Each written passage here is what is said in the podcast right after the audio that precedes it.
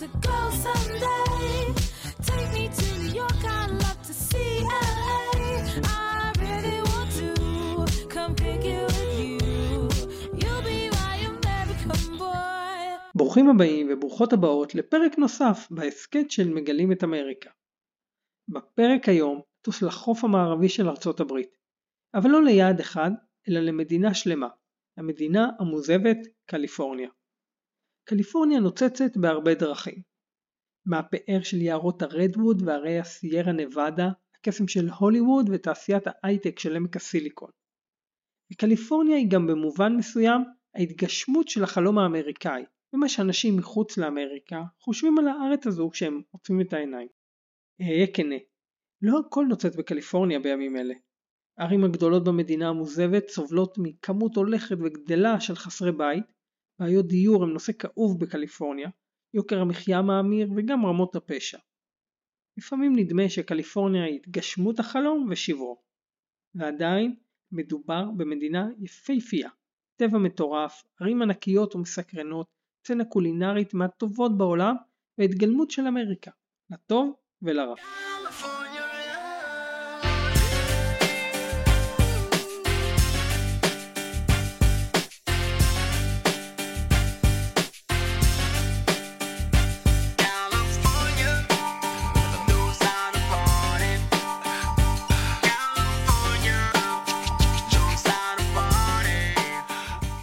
כמה מילים על קליפורניה. קליפורניה היא מדינה ענקית, השלישית בגודלה בארצות הברית אחרי אלסקה וטקסס, גם המאוכלסת ביותר, עם בערך 40 מיליון איש, שהם באמת פסיפס של אנשים ונשים מכל פינה בגלובוס.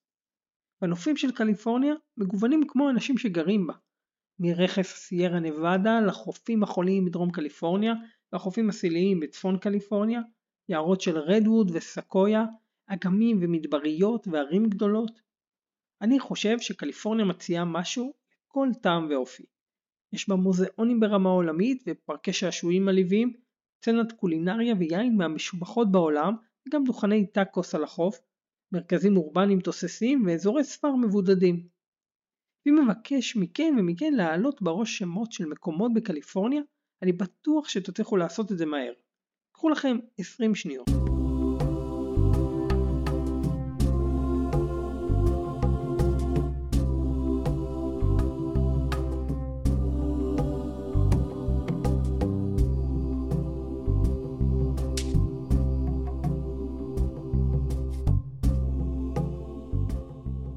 איזה שמות עלו לכם לראש?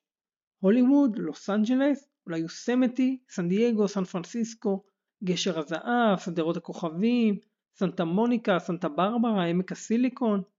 אלו רק כמה מהאתרים שקשורים לקליפורניה. הרשימה ארוכה כמעט כמו 1230 הקילומטרים של קליפורניה מגבול מקסיקו בדרום ועד הגבול עם אורגון בצפון. בפרק הזה נטייל ברחבי קליפורניה. בכל האתרים והמקומות שאני אישית יותר אוהב במדינה הזו. על קצה המזלג, כי אחרת זה יהיה פרק של 5 שעות. נבקר בערים הגדולות ובאתרי הטבע, ניתן מהאוכל המגוון שלה, ניסע בדרכים נופיות, נכיר את הגיאוגרפיה וההיסטוריה של הגולדן סטייט, ונחלום את חלומות קליפורניה.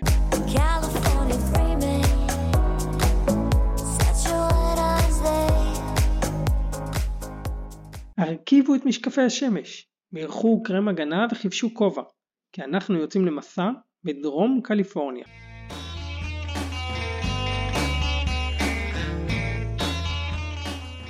הקצה הדרומי של קליפורניה ידוע בחופי הזהב שלו, במזג האוויר, הים תיכוני המושלם, תרבות הגלישה המטורפת, סן דייגו שהיא אחת מהערים הכי יפות באמריקה, לוס אנג'לס שהיא העיר השנייה בגודלה בארצות הברית, וגם במדבריות של קולורדו ומואבי, צומחים בהם קקטוסים ענקיים, חם בהם בצורה בלתי רגילה, יש שם את הנקודה הנמוכה ביותר בצפון אמריקה, ונמתחים לתוך המדינות השכנות אריזונה ונבדה.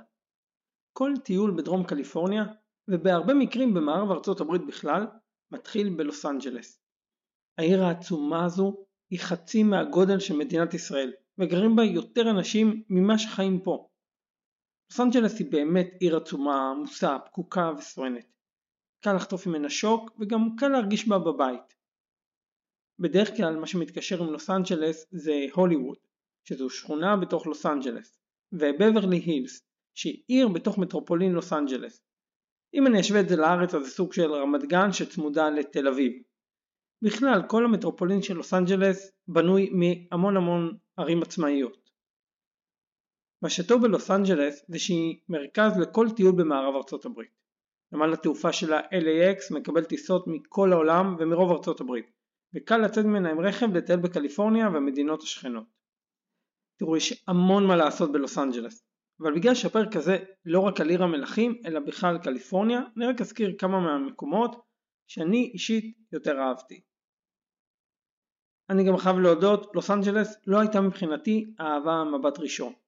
היא נראתה לי בלאגן אחד שלם וקצת משעמם. אבל אחרי כמה ביקורים בעיר והיכרות עם החלקים הפחות מפורסמים שלה, אלה של המקומיים, התברר לי שלוס אנג'לס יכולה להיות אחלה יעד. אזורים שאני אהבתי בלוס אנג'לס זה את האזור של החוף, סנטה מוניקה וכמובן וניס. טיפ שאתם בווניס אל תטיילו רק בטיילת, כנסו גם לסיבוב ברחובות הפנימיים ולאורך התעלות שיש שם. זו שכונה מאוד מאוד יפה. יותר דרומה על הקו החוף יש את שכונת סן פדרו, שהיא שכונה עם אוכלוסייה איטלקית גדולה. יש בה גם פארק מאוד יפה, פוינט פרמין. יש שם כרי דשא עם נוף לאוקיינוס, פעמון קוריאני ענק ומגדלור ייחודי וממש יפה מעל הצוקים. בכלל כל האזור שקרוב לנמל של לוס אנג'לס נחמד. שם שוק אומנות מגניב, מרכז קניות על המים עם אחלה מסעדות דגים, האקווריום של קבריו שהוא אטרקציה נהדרת במיוחד עם ילדים, זה אגב כניסה חינם, ככה שזה אחלה. ואם אני חושב על זה, זה האקווריום היחיד שלא עולה כסף בדרום קליפורניה, אם לא בכלל בקליפורניה. ואם אתם גם אוהבים היסטוריה ואוניות מלחמה, אז יש שם את אוניית המערכה איווה ממלחמת העולם השנייה. זה כבר עולה כסף 25 דולרים. כל האזור הזה היה פעם המרכז של הצי הפסיפי של ארצות הברית, לפני שהוא עבר לסן דייגו. עוד אזור בלוס אנג'לס שאני ממש אהבתי זה האזור של מייל המוזיאונים, זה בערך במרכז העיר. יש שם כמה מוזיאונים מעולים כמו לבריאה טרפיץ, מצאו שם דינוזאורים וממוטות שלמות ועוד בעלי חיים פרה-היסטוריים בתוך בורות זפת. אז זה נותן הצצה על איך דרום קליפורניה נראתה לפני מיליוני שנים. לדעתי זה מגניב. יש היום גם את מוזיאון מחוז לוס אנג'לס לאומנות ומוזיאון פטרסון, יש בו רכבים וכלי תחבורה מכל התקופות, ומולו את מוזיאון Academy Museum of Motion Picture. כי בכל זאת זה לוס אנג'לס והוליווד ותעשיית הקולנוע. אל תפספסו גם את מצפה הכוכבים גריפית, בגריפית פארק. יש משם תצפית ממש יפה לעיר, לפעמים אפילו עד האוקיינוס אם מזג האוויר סבבה, ושלט הוליווד נמצא על הגבעות האלה. ברור שיש עוד המון מקומות לבקר בהם בלוס אנג'לס, אבל זה כבר לפרק נפרד. מה שכן, לוס אנג'לס זו עיר של שכונות, ובגלל שיש בה המון מהגרים מכל העולם, יש בה גם הרבה שכונות של מהגרים, כאלה קלאסיות כמו צ'יינאטאון, אבל גם ייחודיות כמו ליטל ארמניה, פיליפינו טאון, קוריאה טאון, ליטל אתיופיה, טהרנג'לס הפרסית, ליטל טוקיו, ליטל בנגלדש, טאי טאון ועוד. כל השכונות האתניות האלה הם הזדמנות לטעום מאכלים מכל העולם ולספוג את התרבות המיוחדת. כשאתם מטיילים בשכונות האלה תחפשו את דוכני האוכל הקטנים, את עגלות המזון, שם מוכרים את האוכל הכי טעים ובדרך כלל גם הכי זול. היום רוב התושבים בלוס אנג'לס מוגדרים כלא לבנים, בכלל בקליפורניה, בין אם זה היספנים, שזו הקבוצה הכי גדולה בעיר, אמריקאים שחורים ואחרים, וגרים בה גם מלא יהודים. בדרום קליפורניה יש גם הרבה פארקי שעשועים. מדיסנילנד המקורי בהנהיים, Universal Studio שזה כבר בתוך לוס אנג'לס, Six Flags שאני הכי אהבתי, שדות התות של Knott's Berry Farm, Legoland ואחרים. אז בואו נצא מלוס אנג'לס, יאללה. ניסע דרומה לאורך כביש מספר 1 לכיוון סן דייגו. הנופים לאורך הכביש הזה עם העיירות היפות, החופים, הצוקים והגולשים, הם לדעתי ההגדרה לדרום קליפורניה. יש עיירות כמו סאנסט ביץ' וניופורט ביץ', יש חופים יפים כמו Crystal Cove State Beach, העיירה דנה פוינט, שהיא עוד מקום ציורי ממש על החוף, שם גם אפשר לעלות על מעבורת לאי קטלינה, יש בו אווירה ים תיכונית מיוחדת. אני אהבתי את האי הזה. המעבורת הלוך חזור אומנם קצת יקרה, אבל זה אי ממש מיוחד, גם מבחינת הטבע שיש בו וגם בפעילויות שאפשר לעשות בו. נחזור ליבשת. בעיירה קרלסבד יש את ה Legoland, והלאה משם כבר תגיעו למפרץ לה הויה ולסן דייגו. סן דייגו קיבלה את הכינוי America's Finest City. והיא באמת אחת הערים הכי יפות באמריקה, בטח בקליפורניה. יש הרבה סיבות לזה, קודם כל מזג האוויר בסן דייגו מושלם, אף פעם לא חם מדי או קר מדי. המים באוקיינוס קרים, אבל זה לא מפריע יותר מדי, בטח לא לגולשים, הם לובשים חליפות גלישה. התרבות הזו של הגלישה היא משהו שמאוד מושרש בדרום קליפורניה. ואני חושב שסן דייגו היא המקום שאפשר לחוות בו את התרבות הזו בצורה הכי טובה, בשכונות כמו מישן ביץ' ופסיפיק ביץ'.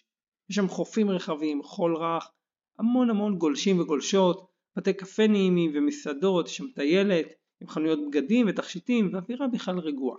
כל מה שצריך מעיר חוף. עוד מקום שאני אהבתי בסן דייגו הוא Cabrillo National Monument, בקצה של פוינט לומה.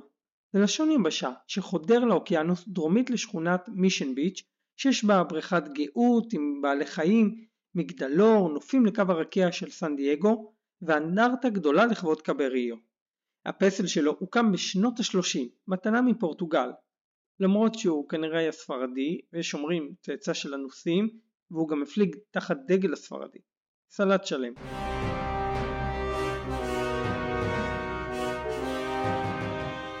חואן רודריגז קבריו, שעל שמו המקום הזה, היה ספן, חוקר ארצות והרפתקן ספרדי שהפליג במאה ה-16 לאורך החופים של קליפורניה. הוא היה האירופאי הראשון שחקר את החופים של קליפורניה. אז כמו שאמרתי יש היסטוריונים שטוענים שהוא היה צאצא של אנוסים, אבל קשה באמת לדעת.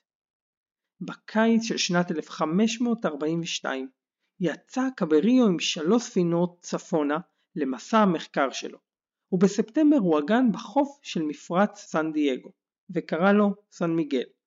שבוע אחר כך הוא הגיע לאי סנטה קטלינה, שהוא קרא לו סן סלבדור, ולמחרת הוא עצר במפרץ סן פדרו, איפה שהיום לוס אנג'לס. למחרת הוא המשיך והגיע לסנטה ברברה. כבר שמתם לב שרוב השמות שהוא הביא לא כל כך תפסו. הוא המשיך לחקור את איי התעלה של קליפורניה והפליג אפילו צפונה מסן פרנסיסקו. את מפרץ סן פרנסיסקו הוא פספס בגלל ערפל. בשלב מסוים כבר התחיל החורף והוא חזר דרומה לכיוון מקסיקו, לא שהוא הגיע אליה. הוא נפצע באי סנטה קטלינה ומת שם. המסע הזה של קבריו פתח את קליפורניה להתיישבות ספרדית. סן דייגו הייתה אחד היישובים הספרדיים הראשונים בקליפורניה. ואם יוצא לכם לבקר בסן דייגו בספטמבר, תדעו שיש פסטיבל שלם של שלושה ימים לזכר המסע של קבריליו, כולל שחזור של הנחיתה שלו בחוף, עם האונייה שלו, שחזור כמובן, ומי שאוהב היסטוריה זה ממש ממש מגניב. סן דייגו הייתה היישוב האירופאי הראשון בקליפורניה. העיר התחילה איפה שעומד היום מיסיון סן דייגו דה אלקאלה. ספרדים הקימו רשת של מיסיונים, מנזרים, בכל רחבי קליפורניה, וזה אחד מהם.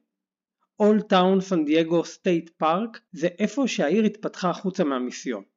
זה שילוב של כפר ספרדי ועיירת מערב פרוע, עם בתים מעץ בסגנון אמריקאי ומבני אבן בסגנון קולוניאלי ספרדי, שם כמה מוזיאונים ומסעדות מקסיקניות, וזה מקום ממש נחמד לביקור. סן דייגו בכלל היא אחלה יעד לביקור. אני ממש ממליץ להקדיש לה כמה ימים. ממזרח לעיר יש את רכס הרי לגונה, שמגיע לגובה של עד 1800 מטרים. יש בהם פארקים עם מסלולי הליכה, מפלים, יערות, אגמים קטנים ועיירות קטנטנות. לא תמצאו שם המון תיירים זרים, אז אם אתם רוצים לצאת לטבע, שבעיקר המקומיים מבקרים בו, הרי לגונה הם אפשרות מעולה. הכביש הנופי Sunrise National Scenic Byway מתפתל לאורך רכס הרי לגונה. הוא מתחיל ממעבר ההרים לגונה סמית, שעה נסיעה מסן דייגו, עובר בין נקודות תצפית כמו Monument Peak, Foster Point ו Kwaaymii Point. מכל נקודות התצפית האלה תוכלו לראות גם את מדבר אנזה בורגו וימת סלטון. מקביל לכביש יש את שביל רכס ההליכה Pacific Crest Trail או PCT שבטח שמעתם עליו. הוא מתחיל מהגבול של מקסיקו ועושה את כל הדרך 4,286 קילומטרים עד הגבול עם קנדה. אם אין לכם חמישה חודשים, מה שלוקח בדרך כלל לסיים את המסלול כולו, תמיד אפשר ללכת רק חלק ממנו, והרי לגונה היא מקום מצוין לעשות את זה. אם אתם מטיילים עם ילדים, אז כדאי גם לעצור במרכז הזאבים California Wolf Center. זה שמורה של זאבים, שם הם מטפלים בהם ושומרים עליהם, ומאפשרים למבקרים לצפות בזאבים. והרי לגונה גם מפרידים בין קו החוף של דרום קליפורניה למדבריות של קולורדו ומואבי.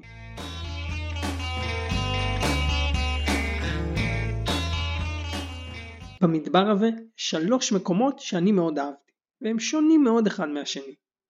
Salvation Mountain זה הר מלאכותי צבעוני ויפה באמצע המדבר, לא רחוק מ Salton Sea, מזרחית מסן דייגו. זו יצירת אומנות מטורפת שבנה בחור אחד בשם ליאונרד קנייט בשנות ה-70. להתקל בדבר הזה באמצע המדבר גורם לך לחשוב שאתה באיזה סוג של פאטה מורגנה. אני גם מאוד אהבתי את הפארק הלאומי עץ יהושע, Joshua Tree. הפארק הלאומי עץ יהושע מרוחק בין שעתיים וחצי לשלוש שעות נסיעה מסן דייגו ולוס אנג'לס, תלוי מאיפה אתם מגיעים. יש בו קקטוסים ענקיים מסוג עץ יהושע, בולדרים ענקיים שמושכים מלא מטפסים ונופים מדבריים נפלאים. אם אתם אוהבים ואוהבות נופי מדבר, אתם תאהבו את הפארק הזה. הוא גם מאוד נוח, קרוב לכביש המהיר I-10, זה שמחבר את אזור לוס אנג'לס עם פיניקס באריזונה. אני ממש אהבתי את הפארק. השקיעות שם מטורפות. בלילות אפשר לראות את הכוכבים וצמוד לפארק יש מלא מקום שתוכלו להקים בו את האוהל שלכם בחינם. יש גם אתרי קמפינג בתוך הפארק, בתשלום כמובן. כל האזור הזה גם טוב לביקור בחורף ובאביב. האביב היא העונה המתוירת יותר, בגלל שבקיץ מאוד חם כאן, ובחורף יורד כאן קצת שלג, למרות שזה מדבר.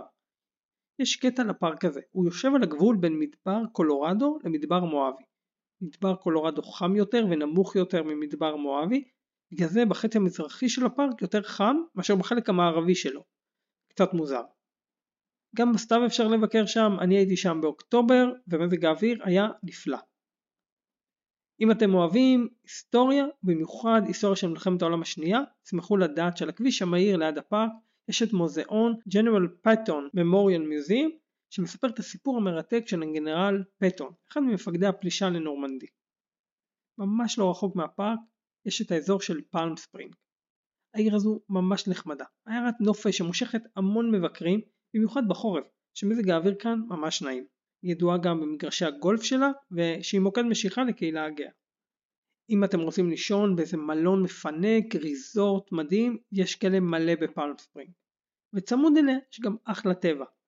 לא רק את יהושע, אלא גם הרי סן חואניטו, שיש בו גם רכבל ארוך, Palm Springs Aerial Tramway, שמוביל לפארק המדינה Mount San Jacinto State Park. אטרקציה מעולה.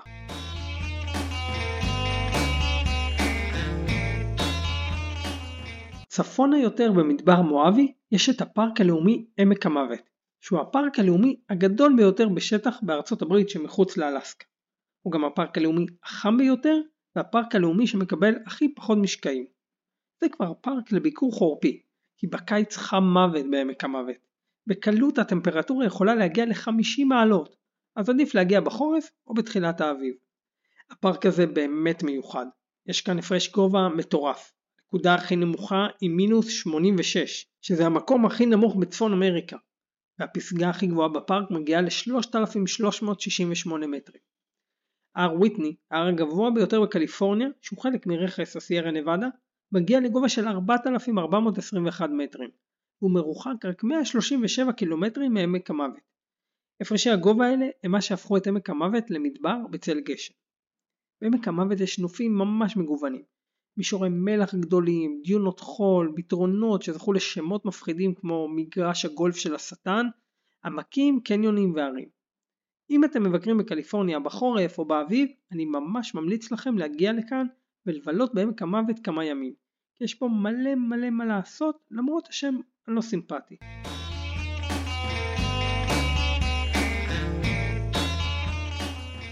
לאזור החוף של דרום קליפורניה, צפונית ללוס אנג'לס, יש את הייחוד שלו. זו רצועת חופים שיוצאת מסנטה מוניקה ומתפרסת על פני הצוקים של מליבו, כל הדרך לסנטה ברברה והלאה לכיוון פיזמו ביץ'.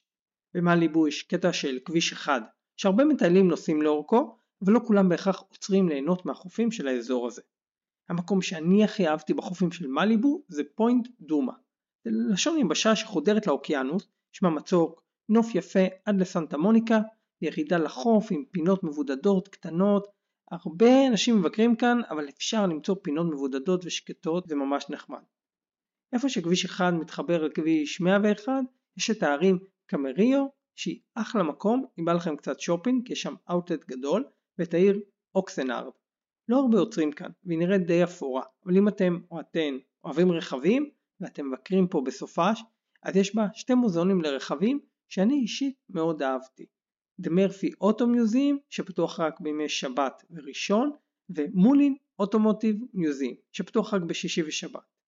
אם אתם שומרי כשרות אולי תשמחו לדעת שיש כאן את אחת המסעדות הכשרות הטובות ביותר בקליפורניה.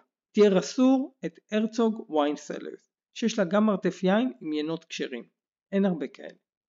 צמודה אליה העיר ונטורה שהיא השער לאחד הפארקים הלאומיים המיוחדים בקליפורניה, פארק הלאומי איי התעלה. במרכז הקניות שעל המים, ונטורה ארבור וילג', יש מרכז המבקרים של הפארק ומהמרינה הצמודה יוצאות מעבורות לאיים. זו הדרך היחידה להגיע אליהם מובן. מדובר על חמישה איים, סן מיגל, סנטה קרוז, סנטה רוזה, סנטה ברברה ואנקאפה. יש להם סיפור מאוד מעניין. האיים תמיד היו נפרדים מהיבשת, גם לפני מאות אלפי שנים, אבל בעידן הקרח האחרון, המרחק בין היבשת לאיים היה רק עשרה קילומטרים.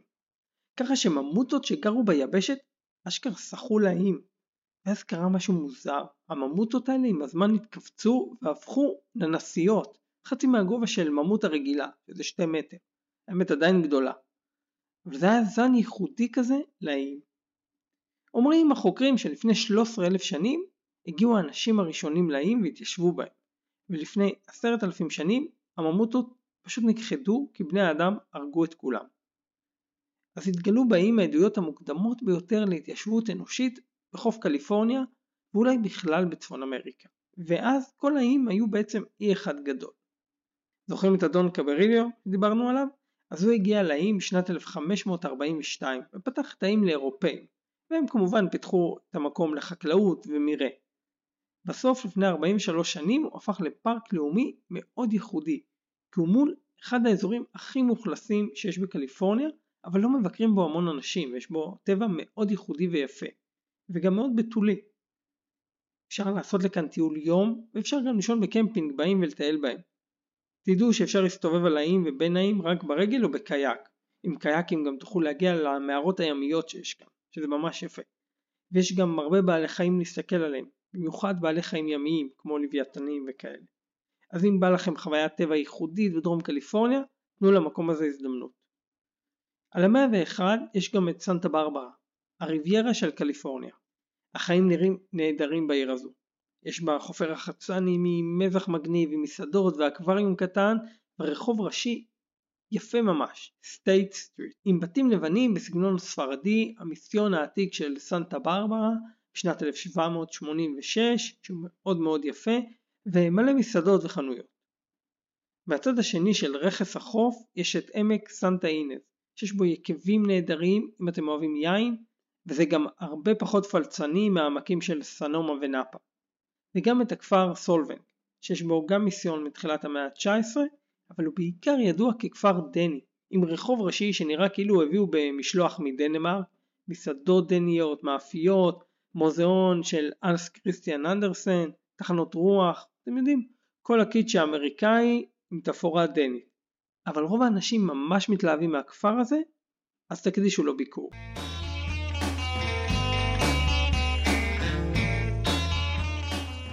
עוד לא סיימנו את הטיול שלנו בקליפורניה, שלא תטעו.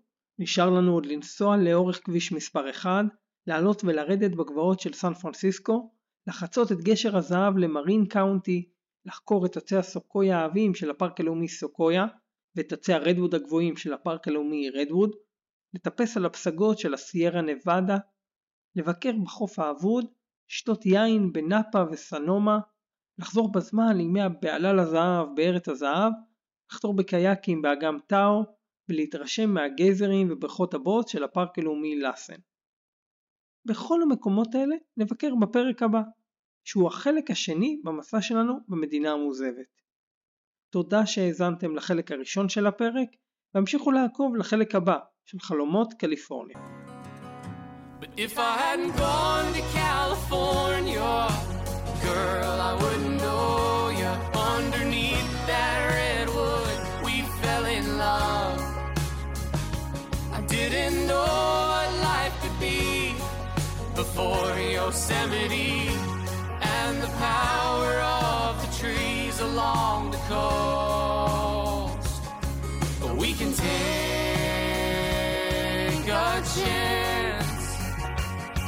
if we don't